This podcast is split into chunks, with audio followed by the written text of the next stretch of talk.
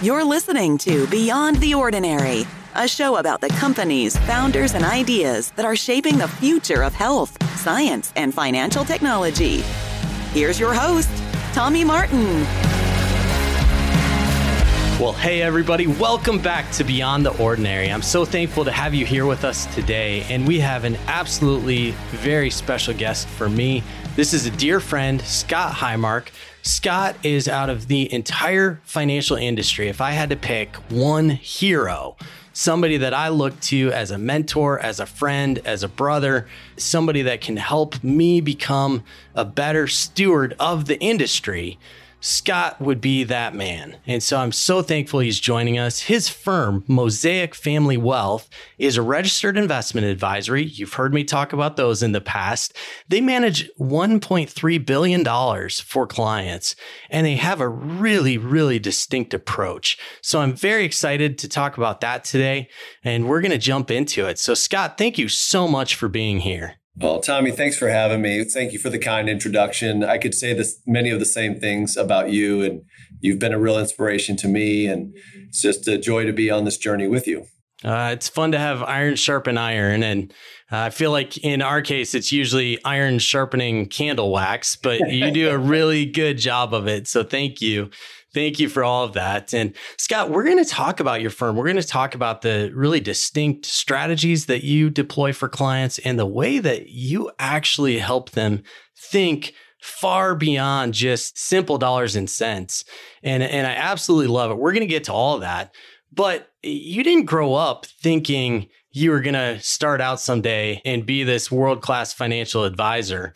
In fact, I happen to know as you were growing up, you were very, very serious into sports. At what point did that start for you? How old were you when you realized, like, I'm pretty good compared to the average guy out here? Well, you know, that was an evolution for sure. And I just always gravitated to sports and athletics and was just kind of a hyper competitive kid. You know, we'd go out in kindergarten and I'd be the one like saying, who's the fastest kid at recess in kindergarten? And it just came very naturally to me. And, and sometimes in my life, being hyper competitive has not served me well.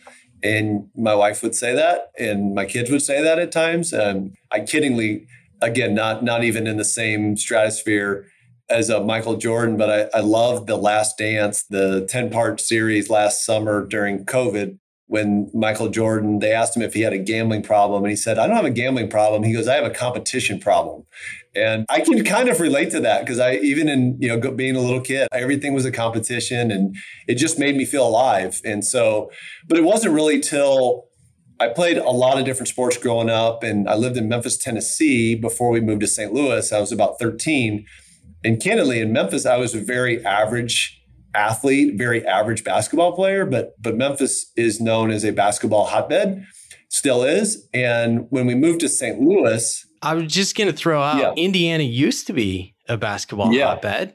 So I'm hoping someday we'll recapture that title, but we'll get there eventually. Well, quick story. My dad grew up in Indianapolis. So I grew up an IU fan. I mean, a huge Hoosier fan. Damon Bailey was my idol growing up. I wanted to be Damon Bailey growing up and uh, never quite achieved that. But I always grew up wanting to play for the Hoosiers. My dream did not come true. I have a good Bobby Knight story I could tell you either today or offline. But yeah, so long story short, I moved to St. Louis and just honestly, the, the basketball in St. Louis was not as good as Memphis. So I went from being a very average player in a big community like that to being one of the better players in St. Louis. And you know how it is? It's kind of like that that book Outliers by Malcolm Gladwell, when people start saying, Hey, you're pretty good at this, all of a sudden you're like, Oh, maybe I am. And it just kind of fed that competitive fire. And that's kind of just took off from there. I love it. So you have even talked about it, Scott, of, you know, you kind of had a prism in life of winning and losing that really started from that sports angle.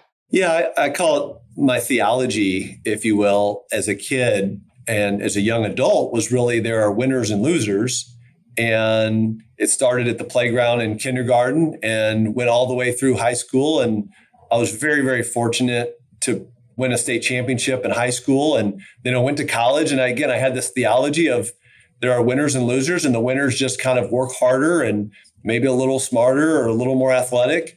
And then I kind of hit a wall my freshman year at St. Louis University where a lot of things went really poorly. My team was ended up being 5 and 23. My coach who recruited me to St. Louis University got fired. My best friend on the team was the coach's son. So he ends up transferring. The coach who recruited me left. And honestly, it just threw me for a whirlwind, Tommy, because it destroyed that theology. Because if I believe that, then what does that say about me? That I just, am I now a loser? What is my theology? And I kind of went on this faith journey to really understand that my identity wasn't just putting a leather ball in a round basket. And I had some great mentors and coaching, both on and off the court, that really helped me strengthen my faith and my identity and my values outside of the game of basketball. But it was a real eye opener when you're the prism of life, as you say, or the theology gets challenged and broken down. And I got broken down pretty good at 18 or 19. Well, I appreciate that. And I also appreciate how you've taken that adjustment that occurred for you and you've actually integrated that very heavily into your firm. So I'm sure we'll circle back to that. And I'm excited to do that. But I do want to talk about some you know, pretty incredible wins along the way. I mean, you mentioned the the high school state championship, which was a first for your school, as well as St. Louis Sports Hall of Fame. And to be in there with people like Mark McGwire and all these other incredible athletes, I'm certainly not anywhere near any list like that. In fact, there were coaches that were very excited to get me excited about a different sport just so I wouldn't come try to be on their team. And it's uh, been great. But you also had some, you know, some pretty memorable losses. And, you know, I go back to the NCAA tournament. The Billikens hadn't made the tournament for decades until you came on the scene and helped lead the team to the tournament. And then the next year you go back and you guys were, I think, 23 and 5 this year. I mean, just absolutely crushing it. What a turnaround from 5 and 23 to 23 and 5 a couple years later. And you end up in the NCAA tournament playing against the one and only Tim Duncan. And what was that like? It was really amazing. The turnaround, as you say, the to go from five and twenty three to twenty three and five, and being ranked in the top 25 and playing the NCAA tournament. And I remember, I remember distinctly walking out on the court in the NCAA tournament, and we were the very first game of the tournament, like the Thursday 11:20 Central game on CBS. And Jim Nantz and Billy Packer were doing the game, and they were sitting right there at the table. And as I'm warming up, and I thought, "Holy smokes, this is big time. I got Jim Nantz and, and Billy Packer, the voice of college basketball on CBS, and we're playing Tim Duncan. So it was a little overwhelming at first, um, but we actually that was in the second round. We actually beat Minnesota in the first round.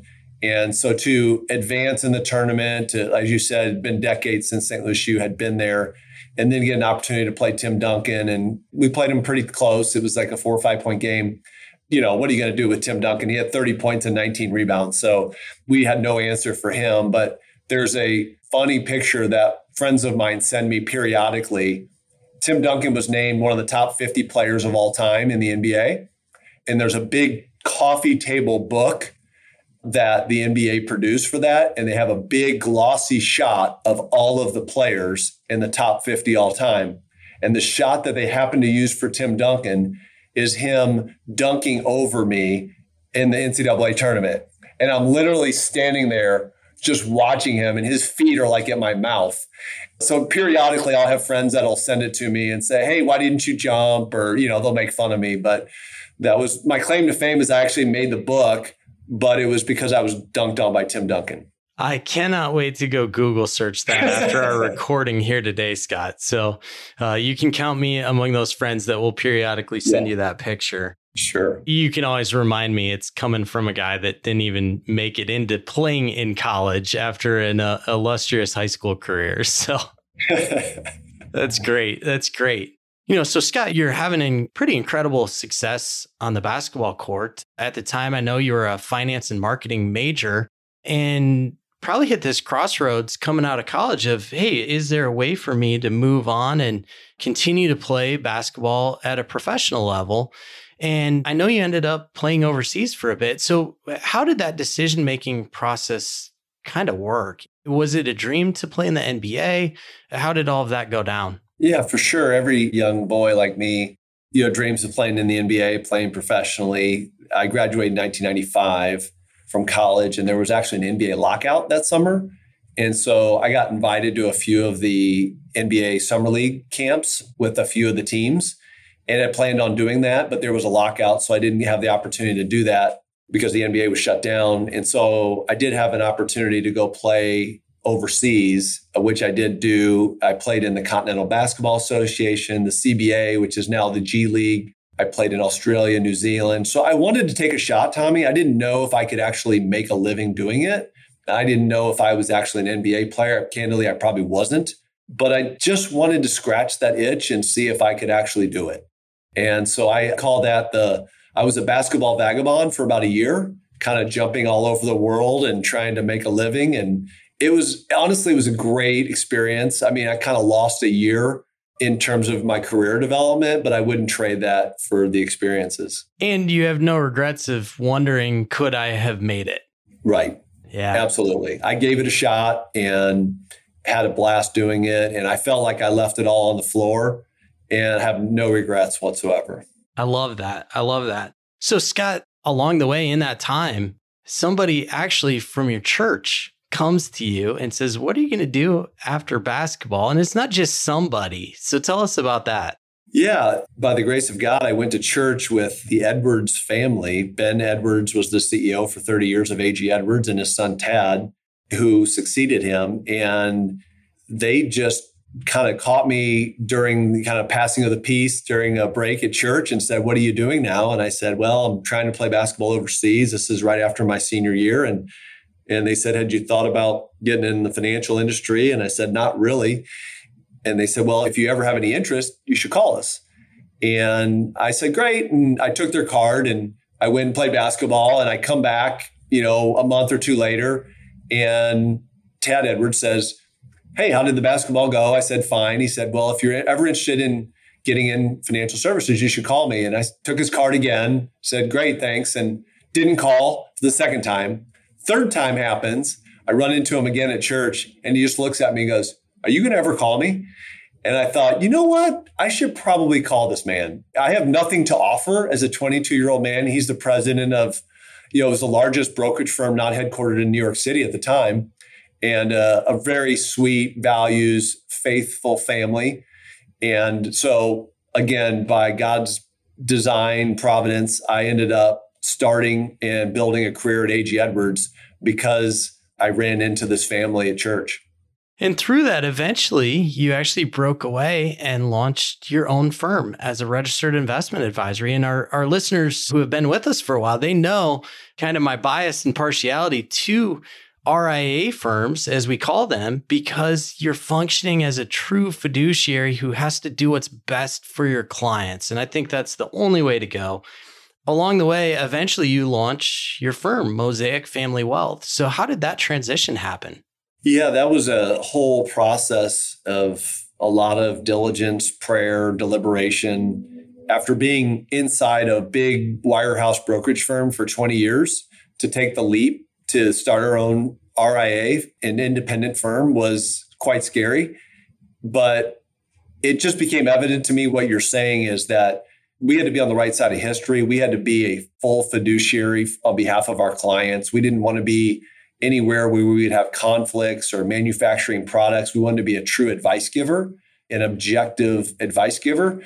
And we had a vision for what could be even deeper than that. And so it honestly became a calling. Like by the time we actually pulled the trigger to do it, it was very scary, but we had so much conviction that that was the right thing for our clients that in our employees that we could not do it.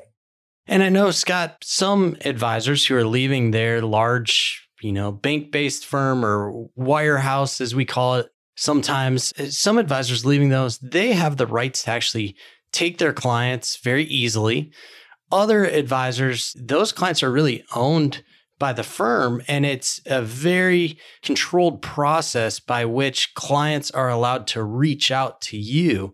Which of those governance models were you all under? Yeah, we were under what they call the protocol. And so the broker protocol allowed us to contact our clients at the previous firm and communicate to them what we were doing, why we were doing that, and then give them options and say, you're happy to stay at the firm that you're at. You could find another advisor if you have somebody else you'd want to consolidate your assets with, or we'd love to have you come with us. And so that's kind of how you have to present it. But we were not prohibited from having contact with those people and very you know, very fortunate that most of those people decided to come with us. That's excellent. I've always been such a huge fan of the broker protocol because listeners, what happens is some firms will try to have a non solicit or a non compete for advisors that leave. But here's the issue the financial advice relationship is so personal that I absolutely believe if we as an industry start with what's best for the client, we would always say the client should be able to choose who to work with, period. And if the client wants to stay at the prior firm because they have a comfort level with that name or whatever it may be, or they don't want to have to do some paperwork, then let the client stay. But if the client has this deep felt trust in their advisor, then we as an industry need to let that client go. And the only question for me has been should that advisor have to then pay for that relationship?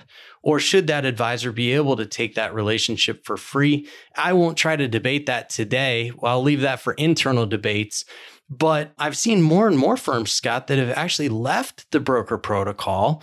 And it's been really disheartening for me because I thought it was one of the most important right steps our industry was taking to really put the client first. Yeah, I tend to agree with you. And the broker protocol came in probably 30 years ago to prevent firms from suing one another because all they were doing was somewhat horse trading clients and advisors. And so they kind of came to a truce that they would no longer be litigious as litigious. But as you said, many firms are getting out of that because they want to protect their firms and what they built, the infrastructure and such. But as you said, at the end of the day, the clients, they're the key decision makers. And it's going to be hard for any court or jurisdiction to prevent a client from working with who they want to work with, particularly in a professional services setting. Now, whether or not you know a departing advisor should pay for that the revenue from that that you can make a good debate on either side. As an entrepreneur and somebody who's like you and I that try to invest and spend a lot of resources to create a great experience I understand the thought but at the end of the day as you said the clients clients win the clients rule the day and we're here to serve them. Absolutely. One of the things that a uh, firm that I'm on the board of decided to implement which I really appreciated their structure was if you want to leave and take clients with you, uh, first, uh, we don't have non competes because we want you to be able to go anywhere and make a living for your family. Please don't take our trade secrets because we do have some proprietary things we do around here and we don't want the rest of the industry to know these. So please don't take those.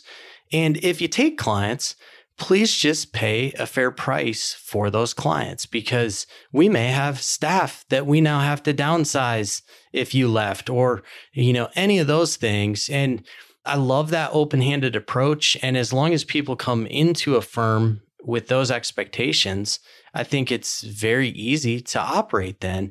And what I kept seeing in the industry, Scott, is without a viable alternative, for many firms, the option is either stay here or get out of the industry. And that's not a viable alternative. And I, I think that just, as much as people think they're trying to protect their business or whatever it may be, I think they're really pushing those advisors into a very desperate place where they do things like leaving in the middle of the night, sneaking away, taking clients without paying anything for them, even if maybe a fair approach would be to pay something for them. But with no other alternative, desperate people often do desperate things. And so I think the industry is really the firms that try to enforce those.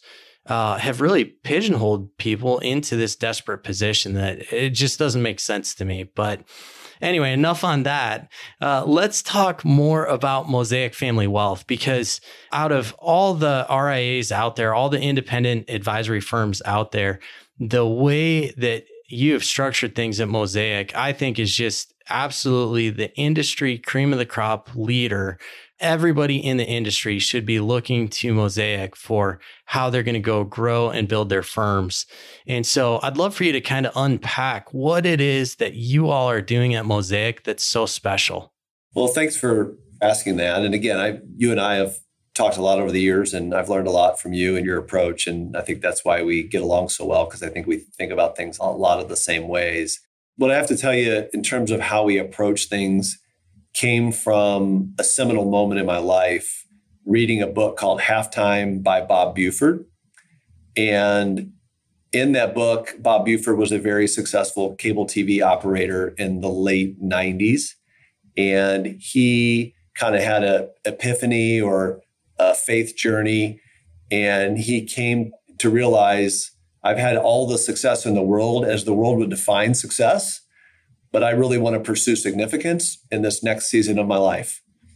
And I read that after about almost 20 years of doing being a financial advisor. That immediately gave me the language. That's what I want to do the rest of my career is I want to help high capacity successful people pursue success but also pursue significance and move beyond success as the world would define it and truly align their values and their wealth to what we call true significance. I just wasn't as inspired to help wealthy people get wealthier. It was the why behind it. And so we've built our whole firm around that notion of moving beyond success to significance and creating our whole client process around that. Our whole team rallies around that. That's how we hire people that have that high IQ, but also the EQ and are compassionate and really want to talk about the value system and how that drives their money decisions. So that's just a little bit about kind of our psychographic profile of Mosaic and what we're doing. And we have a whole client process that we've digitized and created our whole firm around. So, Scott, give us a couple stories of some big wins that your team has gotten to be a part of on behalf of clients, really helping them move from success to significance. And and we don't need names. I know you all work with some pretty high profile people. We don't need names, but just even some stories would be awesome. We actually keep a significance journal where we write down these stories anonymously so that we can share them with our team so that they get to hear the stories and the impact that we're making with clients and again, we're just vessels that we believe God's using us as vessels to do this. So it's nothing magical that we're doing, but through our process, uh, we've had clients, you know, say, you know, the most important thing in my life is to spend time with my family and the people that I love. So as we unpack that, and they say, you know, the one place that we feel connected with my our adult children is Naples, Florida. And that's where my kids love to be and now they're scattered all over the country. And we have grandchildren and we just want to be together. And so we just started brainstorming like, okay, if this is what you really value, spending time with your family, your immediate and extended family, how do we create more of that? Create more of that time.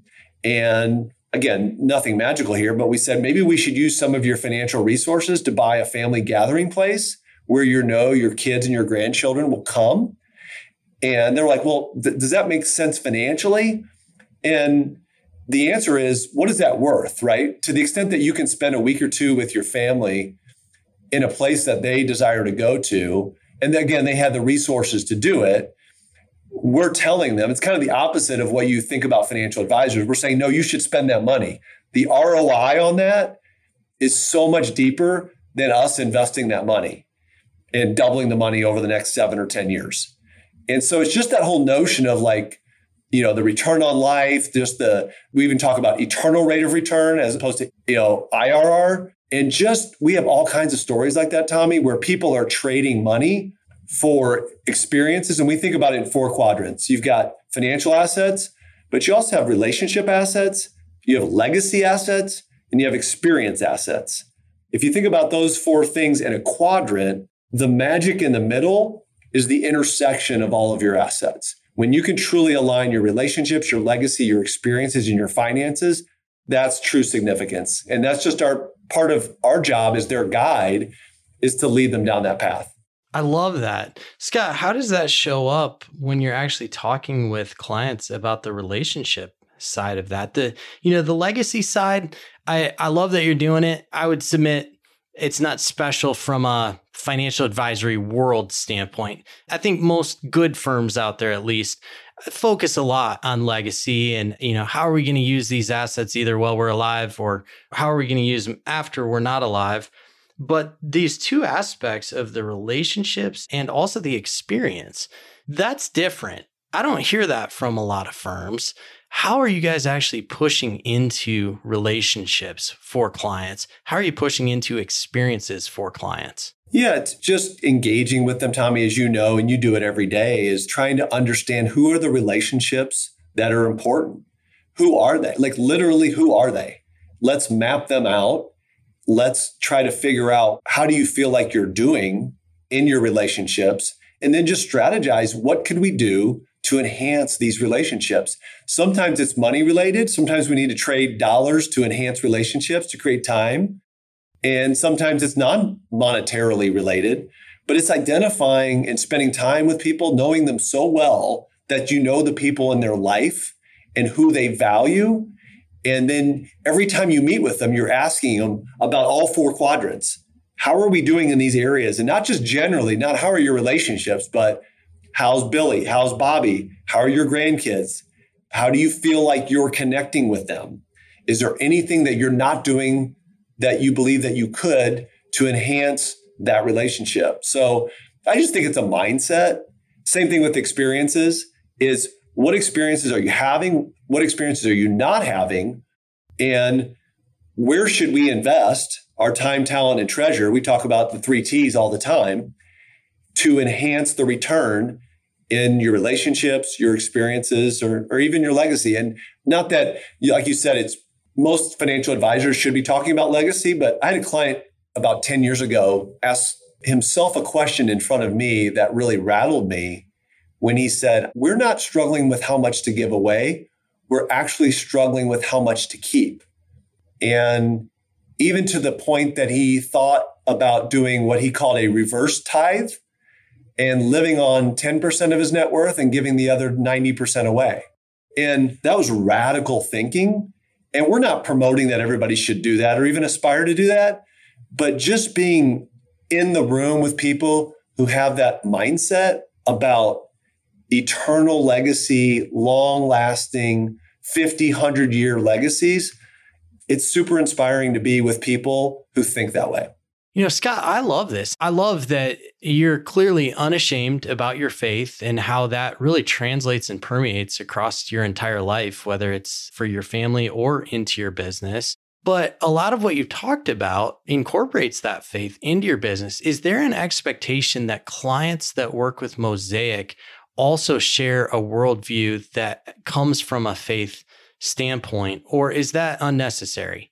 Yeah, no, that is not necessary to be a client of Mosaic. I think we have the opportunity, most of our clients understand our value system and where it comes from. And candidly, I think it accrues to the benefit of our clients because of that value system. They hopefully benefit from that, but that is not a screen and that we only want to work with people who have aligned faith that's the same as ours. We have clients of all kinds of different religions or don't believe in any sort of God at all. But but I, I, think we can have healthy dialogue around that. And we love that. We love to engage in those conversations with people because I always say everybody has faith in something. Everybody values something. And so our job is to understand what do you value, Mr. and Mrs. Client, and how do we come alongside you to make sure that we're aligning your resources with what you value. But no, that's we we do not have a screen to work with as a client of Mosaic. Awesome. Scott, as you were talking about the way that you integrate the relationship and the experience side, it really kind of made me think of it's almost like you're understanding the client's balance sheet on a relationship by relationship basis? You know, where are these relationships strong? Where do we have this regretful deficit? Maybe with a grown child that we're estranged from or a friend that we've lost touch with. And I love that you're not just saying, Hey, clients, we need to go earn you the maximum return. And, and I know, I know your investment process enough to know how seriously you take that. But I love that this side, the relational side, is such a focus. And I think it's really special to your firm. And I think it comes from that deep faith that you have. So I'm I'm glad that shows up. And I love that you don't care where somebody else is coming from, that you just want to help them accomplish what they value most. And that's just, it's so admirable. Scott, we're moving into my favorite segment of the show where I get to ask you two questions. The first is the question everybody wants to know. And really, it's the question I want to know. And then the second is the real question that everybody wants to know. And, and we'll have uh, people understand how to get in touch with you at Mosaic. But my question for today, what I want to know, you mentioned early on that you had a Bobby Knight story. And I would love to hear the Bobby Knight story. Well, for folks in Indiana, obviously Bobby Knight, you know, was was the guy for a long time. My dad went to North Central High School in Indianapolis. Damon Bailey was my hero growing up. So it was always my dream to go to play at Indiana University. Didn't have the opportunity to do that, but I played for a team called Athletes in Action when I was done with college. And we were an exhibition team of pro and college athletes. And we actually played Indiana in Assembly Hall when I was right out of school. And so there's 18,000 people. It's sold out. And after the game, we're going through the, the line. And my, my dream my whole life was to play for Bobby Knight in Indiana. And we're going through the line. And he shakes my hand and he grabs my arm and he looks at me right in the eyes very intently and said, You're a heck of a player. He said, You should have come here and played for me. And little did he know that my dad called the Indiana basketball office like 10 times to try to get them to recruit me, and they didn't.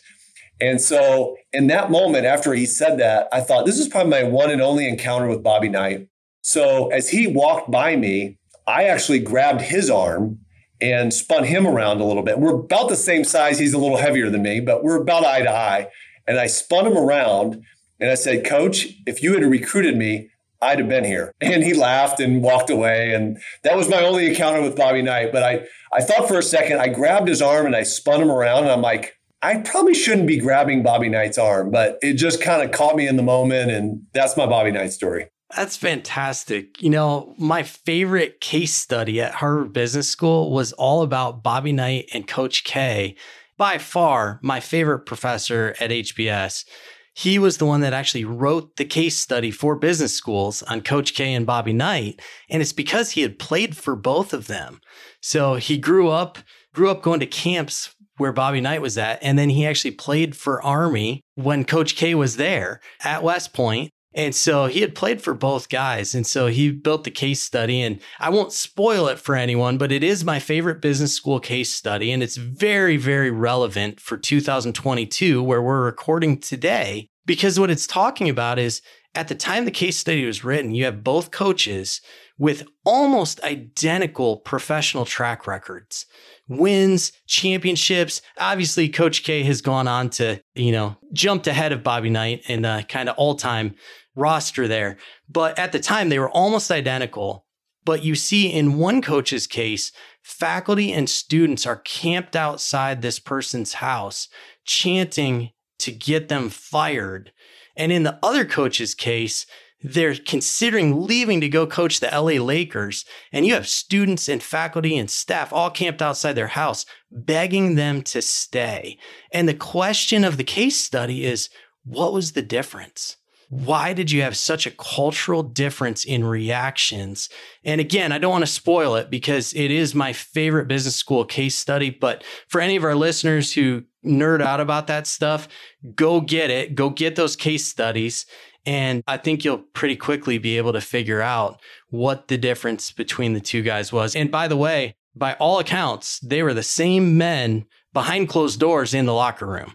So don't let yourself think that it was just that Coach K was so much more mild mannered and not as aggressive as Bobby Knight. Don't let yourself think that was it for a moment. That's not what it was. It was something very different. But Scott, the more important question, I'm sure from our listeners that somebody out there really is in that camp where they are a high capacity leader. They have achieved some incredible success and they like this thought of being more intentional about moving into significance and especially being more intentional about using their resources to enhance their relationships and their experiences.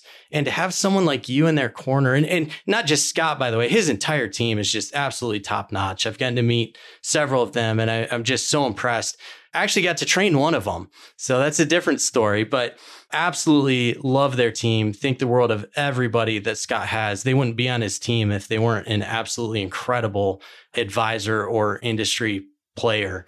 So, Scott, if somebody's listening and they do like that idea, what's the best way for them to get in touch with your team at Mosaic? Yeah, no, thank you for asking. Yeah, we love working with high capacity executives, entrepreneurs, people who have a fair amount of complexity in their life and certainly in their financial life. And if any of this would resonate with any of them, we'd love to connect with them. Certainly go to our website at mosaicwealth.com or email us directly at info at mosaicwealth.com and we will get right back to you if, if you reach out that way. So multiple ways to, to reach out to us, Tommy. And thanks so much for uh, just what you said. And again, I've learned a lot from you. So thank you. Well, I appreciate it, Scott. And listeners, more than anything, we appreciate you. Appreciate you joining us. You again have just made this show successful beyond my wildest expectations.